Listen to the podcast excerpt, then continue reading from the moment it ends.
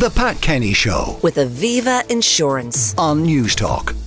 Galway and Kerry come out on top. De Gea drops the ball for United. An astonishing win for Connacht. Kathleen McNamee is here to uh, review a very, very busy weekend in sport. Kathleen, good morning. Good Morning, Pat.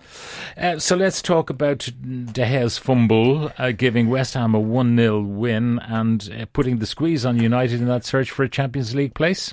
Yeah, big one for United. Uh, it was a late game. It was weird watching a game at seven o'clock on a Sunday. Uh, but obviously, it's a bank holiday over in England at the moment, so that's probably why they got away with it. Puts a lot of pressure on United for Champions League, but also on De Gea, who's currently in contract negotiations with United. And I think a lot of fans, especially after the incident uh, in Sevilla, with Sevilla in the Europa League, will be looking at Ten Hag and saying, "I think it's time to move on from David De Gea." Saw a few United fans this morning on Twitter talking about Caoimhín Kelleher as a sort of replacement they would like, which would be be an interesting move for him. I don't know would Erik Ten Hag exactly take him into the squad, but uh, And, and yet you have to look at uh, some of De Gea's fantastic saves that have uh, kept United relevant. this is the thing. It's just consistency, and that's what United have struggled with a lot this season. Like you can't deny the fact that Ten Hag has improved the team massively, but doing it on a consistent basis has been a struggle for them. I know they have a couple of injuries at the moment, but uh, I think with De Gea, I mean, I think he holds, he has like some of the top records in the Premier League for a goalkeeper. So he has been good at various points. It's just that consistency and what United need if they want to push on. Arsenal keep their hopes a glimmer. Yeah, really interesting one. Arteta was saying before the game that he showed footage from the Amazon documentary All or Nothing to the team. It was a clip from after the Newcastle game that they lost last year at St James's Park, and uh, used that as a motivation tool for the team. And clearly worked. They got their two 0 win. Uh, I I thought that was honestly going to be one of the games that Arsenal would trip up in, just Yeah, because. because going to Newcastle is a challenge for yeah, everybody. Yeah, they have an incredible record at home, uh, but Arsenal kept their heads. I mean, the second goal was obviously an own goal, so that Mm. was a bit unfortunate for Newcastle. But they, they looked good. If only they could have done that a couple of weeks ago. Um, the, the the Sam story continues. Now they didn't win uh, Leeds against Man City, um, but they gave a little bit of a fright in the latter stages of the game to to Man City, who got a bit jittery. Yeah, like a 2 1 result against City for a team like Leeds is no mean feat. I mean, I think a lot of people would have expected City to go there and hammer in five or six quite handily, but they got their goal, and you could see Pep Guardiola was getting very stressed towards the end on the sidelines. I thought a miracle was going to happen, and City were going to get a random draw, and maybe the title race would light up again, but sadly not to be. Not to be. Uh, Liverpool won uh, one 0 against Brentford. Uh, Chelsea in ret- uh, a return to form, three one against Bournemouth. Uh, Frank so- Lampard's first win there. First win there.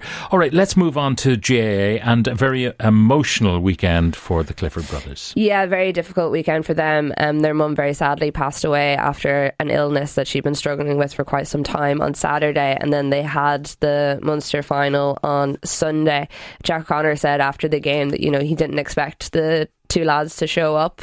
Um like it was totally up to them but that they discussed it with their family and that they felt that was the right way to honor her memory. So both lads played the full game um scored 3-6 between them. Paddy got a goal and David got 2-6 and obviously David being the captain went up and lifted the trophy afterwards with Kerry running out 5-14 to 15 point winners over Clare.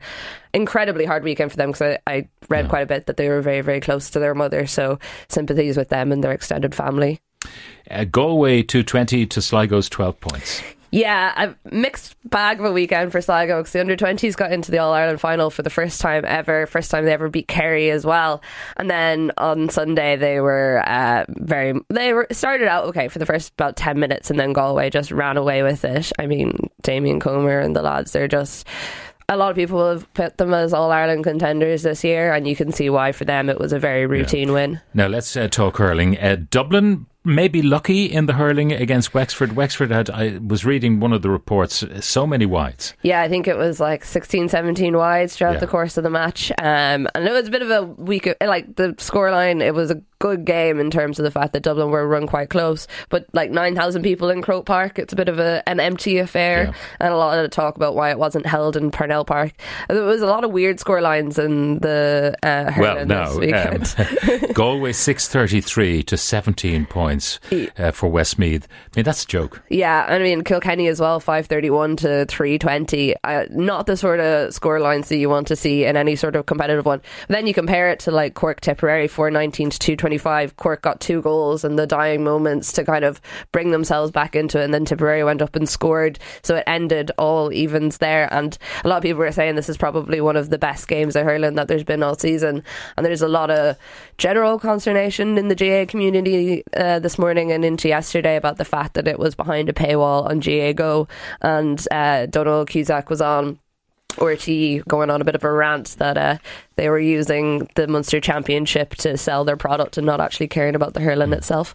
Now, looking at uh, the rugby results, and uh, there's one notable one, and that is uh, Connacht uh, beating Ulster 15 10. Yeah, and arguably the scoreline kind of flatters Ulster. Connacht didn't really take their chances in the same way that they could have. Um, Ulster rugby is in serious trouble at the moment. You have to wonder, you know, is the Dan McFarland's time coming up? They finished so far ahead of Connacht in every other, beating them the two other times that they've played them this year. But um, it was a great performance for Connacht and apparently Andy Friend and Dan McFarland met up for a coffee the day of the match just beforehand to have a bit of a friendly jibe at each other. Um, so I think that shows the confidence Connacht went into it. You know that Andy Friend felt co- comfortable doing that. They'll take on um, Stormers in South Africa this weekend, and then obviously Leinster hammered Sharks thirty-five five, and then Munster got a great win over Glasgow, which will see them play Leinster at the weekend. So a tough battle for Connacht and Munster facing Extraordinary, though. Three Irish provinces in the uh, Yeah. semi finals. and it's a good it's good for us as well with the World Cup coming up to see it. Now, um, one last sporting occasion that was the Miami uh, Formula One Grand Prix. Uh, Verstappen won it, having started in ninth, which was uh, pretty good, and that was because of an accident. I think Leclerc had in, in, in Leclerc had it in practice, um, but the introduction of the drivers, you didn't see it. I didn't see this, but this sounds very. It was really cringy. Uh, it, they had a rapper introducing each one of them.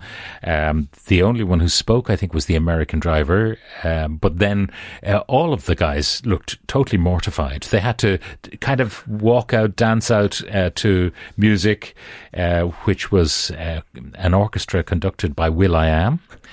And uh, all the celebs were there, but it was just, I mean, it's the last thing they need before going out to do 57 laps yeah, or you whatever think it's a like a bit speed of a track. distraction or something for them as well. The fact they have to kind of dance and they're not constant. I mean, could you imagine if you asked a bunch of rugby players or football players to do a little dance before they came out on the pitch at Anfield or something? Anyway, that is the nature of uh, American showbiz. Anyway, Kathleen, uh, thank you very much for joining.